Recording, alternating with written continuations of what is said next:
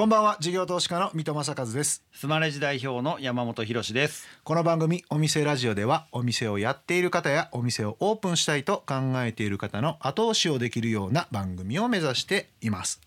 さて本日のゲストはい、どんな方でしょうか？えー、お笑いコンビシャンプーハットの哲司さんです、うん。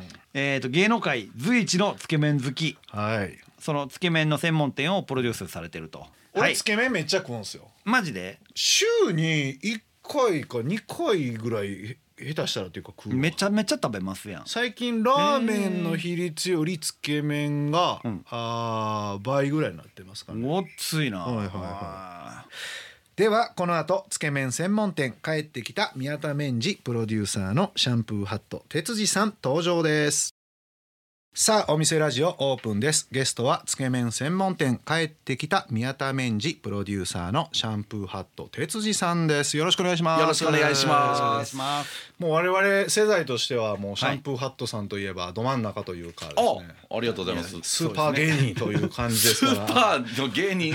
私でもねあの関西にいて、はい223ぐらいで東京に行ってるんでそうなんですね。あの、はい。つけ麺さんをされているはいシャンプーハット哲司さんあんまり実は知らなかったりするので、はその辺もちょっとお伺いしたいなと思うんですけどこれいつ頃からつけ麺店をオープンされたんですか、まあ、つけ麺ってオープンというか芸人の一環としてやってるっていう感じなんですよ。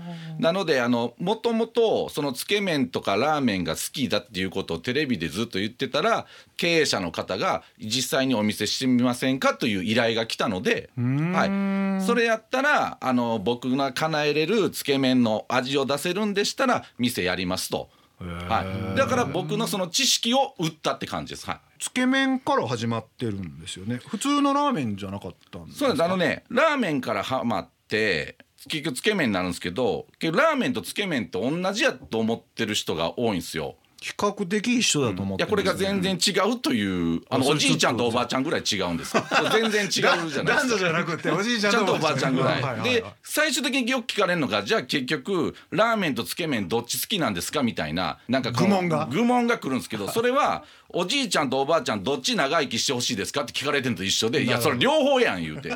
なんでおじいちゃんだけ長生きしてほしいねんとかそんな愚問はせんどってくれっていう感じでとにかくつけ麺とラーメンは違うんですと、はいはいはい。ちなみにラーメンとつけ麺の違い何かお分かりですかね水戸さん。えー、単純に汁がい。少ないか多いかみたいなのがまず一つと、はい。あと麺のコシじゃないですかね。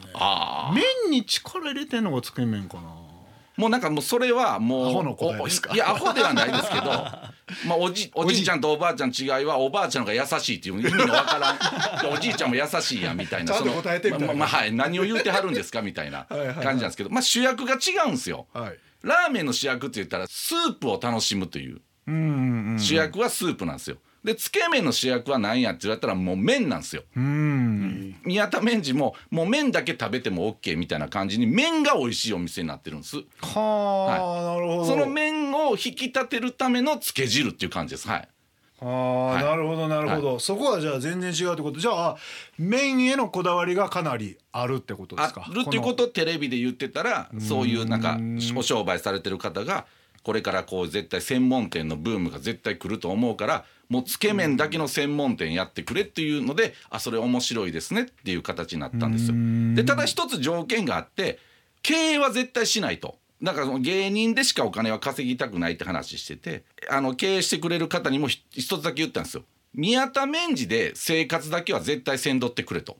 うん。宮田麺治で生活されるともっとああしてほしいこうしてほしいとかもっと儲けたいとかって餃子置きたいとかなってきたら、はい。そこは違うんですよっていう。同じ経営で一緒にしたいんであれば同じ列車に乗ってくださいって僕は伝えたいですね。うん。方向性ちゃんと決めて。そうそう。うん飲食店って結構本腰入れてそうそうそう。がっちりやらんと、はい。ちょっとやっぱ手が脇が緩んでいって、はい。あんまりこういいもんが提供されなくなってみたいな、はい。ちょっとほころびが出てきたりする、あーはい。そこのガチンコ感っていうのが薄まるんじゃないかなってちょっと思うんですけどそうでもないですか？たどり着く駅の目的をそういうガチンコ感でほんまに美味しい一生やるというふうに正直決めてないです。これお店ラジオやから言いますけど。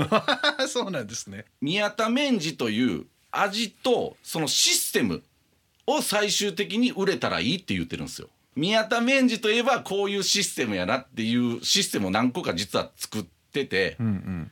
で例えばつけ麺専門店をやりたいっていう人が仮にいた時に、じゃあこの宮田麺治のシステムを買ってくださいっていう商売にしてるんですよ。そのスタッフの集め方とか。はあ。こういうふうにしたらはこの専門店として流行るんじゃないかっていうのをいろいろ試行錯誤してはいはい。作り上げてきてるんですよ実は。い出せるところだけ聞いてみたいんですけど、そのオーナーさんんがもともとシステムを売るという商売をされたはいはい、方でうん。基本的に料理人層が独立するってなった時にその勉強してないじゃないですか経営の勉強。そうですね。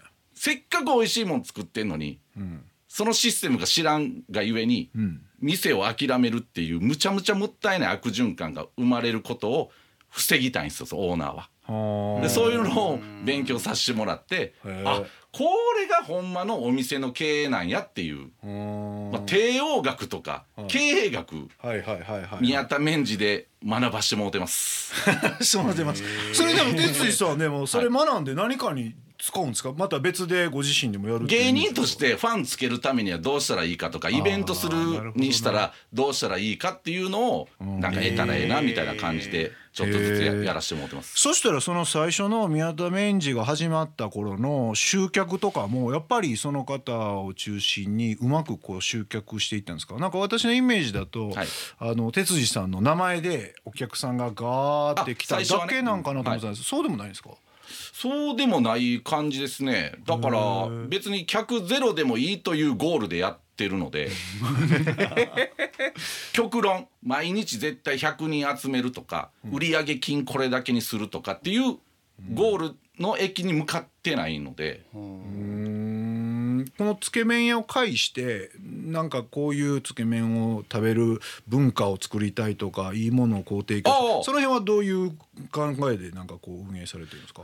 僕は美味しいと思ったもんみんな食べてほしいっていうのとつけ麺とラーメンが違うよっていうのを伝わったら全然いいなっていう感じやったんですけどだんだんそういう客のプロみたいなにもなってきたんですよ。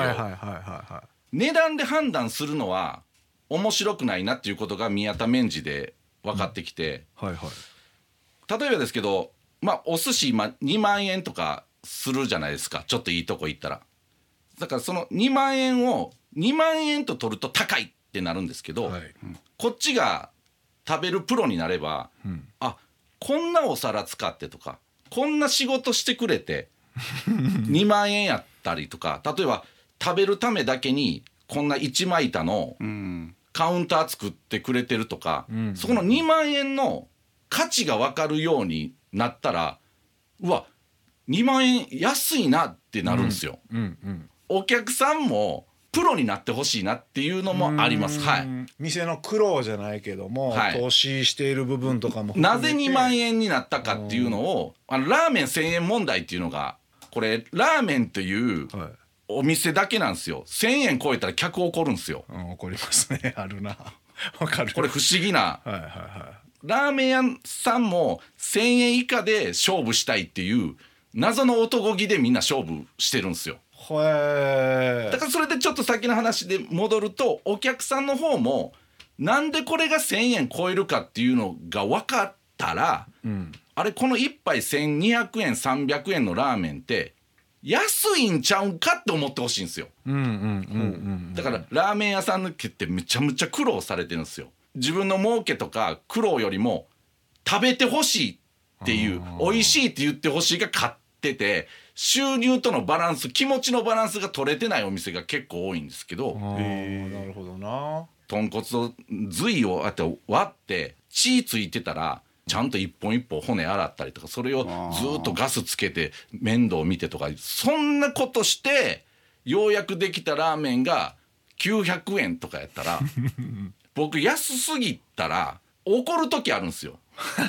誰に誰に？こんなうまくて仕事してるやつを。こんな苦労してて900円っておかしいやろ言うあげんかい言うて。てはい。もっとじもっと自信持ってくださいよって。ああなるほどなるほど。いいですね。いいお客さんですね。自信になりますね向こうもだからそうなったらもう飲みたくもないビール頼んだりとかするんですよ。店の単価上げるっていう。なるほどはい。えーお送りしているのは哲司さんセレクトの一曲、えーなんでこの曲を選ばれたんでしょうか？あのバーでよく流れてる曲で今日僕バーが好きでそのバーの何が好きかってこうなんか時間楽しめるじゃないですかバーって。その時に心地よく BGM 欲しいってなった時にこのノラ・ジョーンズのこの声が一番耳心地がいいというか。でよう行くバーの人がこのノラ・ジョーンズのベストみたいなのずっとかけてるんで。なるほどな。いやラーメン屋さんっていうのでつけ麺屋さんね。つけ麺屋さんでっていうのでその選曲と全然違うなと思ったんですけどバーの話だったんですね。あこれ好きな曲かかいや全然大丈夫なんですよ。ねはい全然。宮田ベンチでいや流してる曲。かだからと思ってたらアンケートそれ書いてくれんと。ありがとうございました。えーお送りしたのは、えーノラ・ジョーンズ「ドンノーホワイ」でした？麺で言ったら小麦ブレンドするのが主流なんですよ基本的に。うんいろんな小麦をブレンドして追求した味にするっていうのはあるんですけどまあ言うたらこの味にしたいという小麦が結構半分入ってたら、他の半分はまあまあ別に安い小麦でもいいとやっぱいいいいんですよ。ああ味とか食感そこはもう変わらへんみたいな。そうそうそうそうあーあああるじゃないですか。その割合は職人しか分からないですけど、100%その小麦使わなくてもなんやったら違う安い小麦をブレンドしたら同じ小麦の味になったり同じ麺になったりとかする可能性もあるんですよ。うんうんうんでそこは職人さんの腕であったりとかして、それで1,000円以下にしてるっていうのもいいんですけど僕は本物の小麦を食べてほしいそれなんでかって言ったらもっと遡ると農家さんが苦労してるんですよ。だいぶマクロでの議論になってきますね。これ分かってくる。生産者がラーメン屋さんよりも作ったもんをもうええ安くてもええから食べてほしいってなってんすよ。あいやこれほんま生産者とことか行ったら分かると思うんですけどこんな爆発的に美味しいのに、こんな値段おかしいやろと。安すぎる言うて。そこでも怒ってるんですね。いろんなところで怒ってます。指導が入ってますね。いや安すぎんすよ。はいはいはいはいはい気持ちが今勝りすぎてる状態で、はい。天秤がおかしなってんすよ。ああなるほどな。これはいつか歪み僕来ると思うんでそろそろちょうどこのお店ラジオ聞いてる方でも、ラーメン屋さんの値段、ほんまにそれが適正か一回見てください。ラーメン屋さんの大将と喋って。何聞くんすか？スープどれぐらい時間炊いてるんですかとか。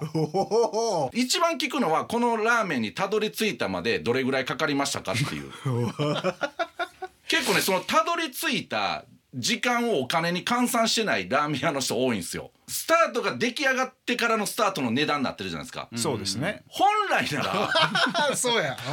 この10年間の考えた分もこちらはお金払わんと元取れてないんですよ。だからそれで言うとやっぱヨーロッパの人のワインってすごいなって思うのがあお金では買えない時間というのにお金を変えてるじゃないですか。何年寝かしたとかっていう。うんうんうん日本人っていいも悪いも真面目じゃないですか。そこは素敵なとこでもあるんですけどそこの開発までの10年はいえ全然なんやったら昨日考えましたって。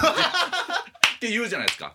あーそういうちょっとかこつける感もありますよね。だからお店ラジオ聞いててお見せしたいっていう方は、そこ僕もう今からカッコつける必要ないと思うんですよ。泥臭く説明しろと。もうそれはもう勲章やから。それはお前がトロトロやってただけやんけってことにはならないんですねまあそう言っていう人もいてると思いますけど お店はお客さん選ぶんでそんな言ってくる人だったら帰れってわからんやつは帰れ言うて。いやだってお店が値段決めれるわけですから。うん確かに。最終的にこれをいくらにするか問題って絶対出てくるんですよ。はいはいはいでその時に周りに合わすんだけはやめてほしい。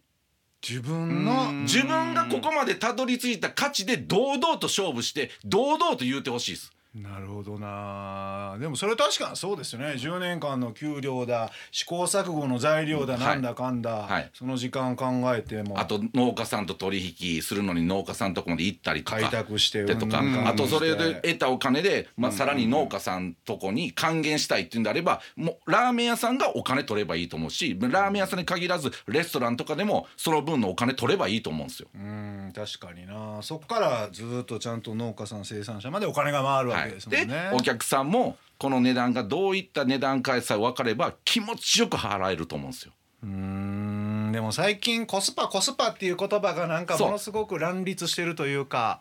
値段で選ぶしかないっていう感じになってんのはちょっと残念やしそれはお客さんも値段でしか選ばれへんようになってるしお店も値段で選んでくださいってなってんのがちょっと寂しいなと思ってるから宮田メンジはもう正々堂々と、まあ、一応あの1,000円は切ってるんですけどやっぱ900円ぐらいするんでつけ麺。い一応ね。けどトッピングとか入れたら1000円。1,000円超えるようにはしてるんです。はい。なるほどい。なるほど、それじゃ安くあの高くないなっていう。あんなテレビラジオでつけ麺ラーメン好きって言ってたんやからその知識も麺代に入ってるんやろなと多分は思ってくれてると思います。うーんなるほどな。ほんま世の中で思うんですよ。その知識とか経験を0円で売る人が多すぎるんですよ。確かにコンサルとかも多いですもんねただで売った方が後でもお金もらえるみたいなイメージでやってる人もいますけどってなってきたらみんながこうダンピング競争みたいなそうそうそうなんですよ。そそこはもう正々堂々とお金儲けしていいと思うんですよ。は。い。えそういうこだわりのラーメン屋さんでつけ麺ね すいませんこれはやばい、はいえーつけ麺で、はいえっ、と2回3回えー、と閉鎖したりオープンしたりこうやってはるんですよね。お店ずっとあるっていうふうに思われるの嫌やなと思ったんですよ。え？普通はいつも行けばあそこにお店があってあの味を食べれるっていう消費者のこの行動習慣を、はい。一旦断ち切りたかったんですよ。なんでなんですか、へ宮田麺児は新しいステージ行くために一旦休みますっていう。そしたらメニューとか、はいなんかサービス提供の仕方とかって、はある程度変えたりしながらやってるんで一応味とかも変えてるしその麺の3種類もあのそれぞれ変えてます。味変わったら客変わってまうんちゃうかなと思うんですよね。昔からのこの味で食べたいけど次行ったら違ってたってなったら、あはい。既存のお客さん逃げちゃうじゃないですか。はい。そんなことないんですか？全然違いますね。あの新しいお客が来るんで。ファンはどうするんですか？あの味が良かったのにっていうことに関しては。そんなん言う人もうファンじゃないじゃないですか。そんなん前の彼女の話されてるのと一緒で、もう俺前の彼女ああんなんやったんやけどなって。彼女に今の彼女に言います？知らんがな知らんがなって話じゃないですか？あの彼女料理うまかったんやけどなみたいな。もういやいや知らんがなそんなんで。話じゃない。今はこれですってお堂々と。はい。え味を変えたんは何ですか？そのその時哲司さんがめっちゃええなって思ったやつにやっあぱ変えて小麦もどんどん国内産小麦もっといいの入ってるし精米技術もどんどん上がってきてるのでそれを生かすのはもう当たり前の話っていう感じです。はい、最終的にはもう正直スープにつけんでいいと思ってるんですよ。あもう麺だけでほんまは食べてほしいんですよ。麺にブラックペッパーかけるだけでも結構美味しいんでもうもっと最終的に言ったらもう麺見て買えるぐらいのもう美術館みたいになったらいいなと思う今日はどんな麺ですかねってあ麺だけいいですね。麺だけ見てお違うええやんいいですね。触っていいんですか？それは。触った触ったらあかんのですよね。見るだけはい見るだけはい想像で楽しむみたいな。なるほどな。あとやっぱりねお客さんがお金払うんで払う価値があるかどうかっていう僕はもうそだからプロデュースすることによってそっち目線でやってます。はい、ほんまにの店の内装とかたまにあるんですけど大将自分でこの椅子座ったことないやろっていうぐらいの座りにくい椅子あるじゃないですか。ああいうとこ嫌なんですよ。客目線で店やってないなってなるんですよなるほどな。でもお伺いしてるとやっぱ客目線でもちゃんとやってあ運営側でも両方ちゃんとプやって。ロデュースやからこそできるって、すよね。はい。ちょっとこう第三者的な目線も入れながはい。らやっていくと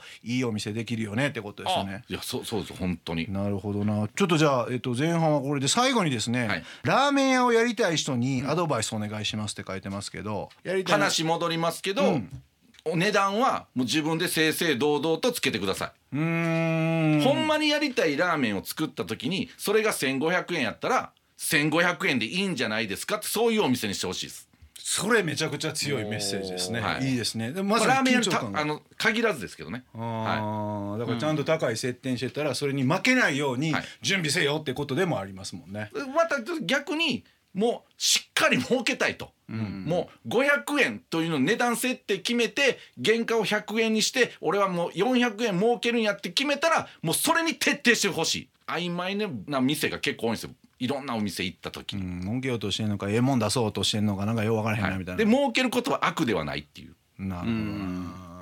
で客はちゃんとそれを選んでくれる人だけでも全然問題ない全然問題ない昔の彼女に手を出すなってことですね全然話違いますけど 僕は昔の彼女に手を出したけど比べるなってはい、聞いてます？話水戸さん すいません。はい、じゃあありがとうございました。えーゲストはつけ麺専門店帰ってきた宮田麺治プロデューサーのシャンプーハット哲司さんでした。哲司さんには来週もお付き合いいただきます。ありがとうございました。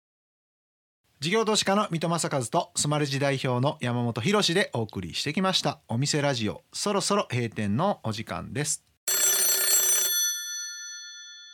この番組ではお店の方からの PR メッセージが留守番電話という形で届きます。それでは聞いてみましょう。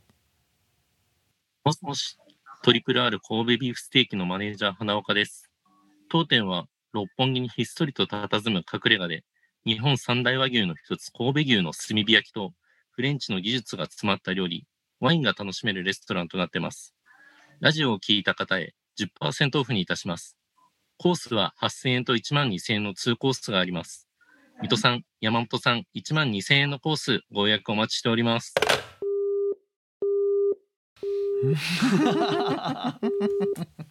いや俺8000円と1万2000円って言うから8000円って安いなとかと思ってたら1万2000円押されましたね。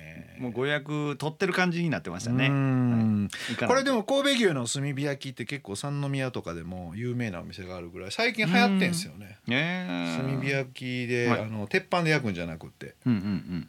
だからこれ結構美味しいはずなんでぜひ山本さんも行っていただいて、今ね、うん。上品な方でしたね。うん。はい。高級フレンチですからね。炭火焼くとね。はい。はい。番組リスナー特典があります今回はですね。お店ラジオを聞いたとお伝えいただきますと明日の7月18日から8月の末までお。総額から10%オフということありがになりとうございます。んでぜひお店ラジオを聞いたと言ってください今日の留守番電話のメッセージはスマレジを使っているお店トリプル R 神戸ビーフステーキ花岡さんからでした。ありがとうございました。さて山本さん、はい。今日の哲司さんのお話いかがでしたでしょうか、面白かったですね。うん。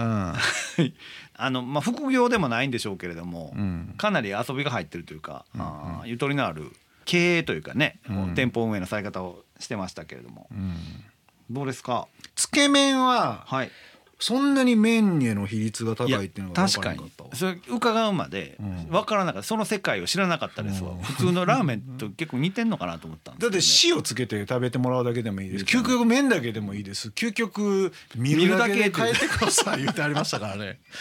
ここまでやっぱねプロダクトにこだわるっていうのが やっぱ強いメッセージを俺は作ると思うんでね。お店を作られる方はそのメイン料理にはですねもう見るだけで帰ってくれぐらいののメニュー開発ちょっと気合入れてほしいなと思いましたね。けって何えー来週もシャンプーハットの哲司さんにお話をお伺いしますそしてお店ラジオでは番組の感想や我々二人に対する疑問質問など皆さんからのメッセージをお待ちしていますメッセージの宛先はメールアドレスお店アットインター FM.jp お店アットインター FM.jp までお送りください最近ないですねあないですね。ねちょっとはい寂しいですよね、ディレクターさんが止めてんのかな、そうため ためてるんだと思いますよ。みんなメールくださいね。はい、ぜひお願いします。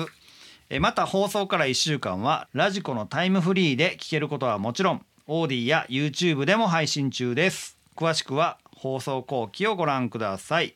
え他にも音声メディア Voicy では放送で紹介しきれなかった未公開部分などを配信していますのでそちらもぜひ聞いてくださいそれではお店じまいにしましょう。ここまでのお相手は三戸政和と。山本博士でした。お店ラジオまた来週ご来店をお待ちしています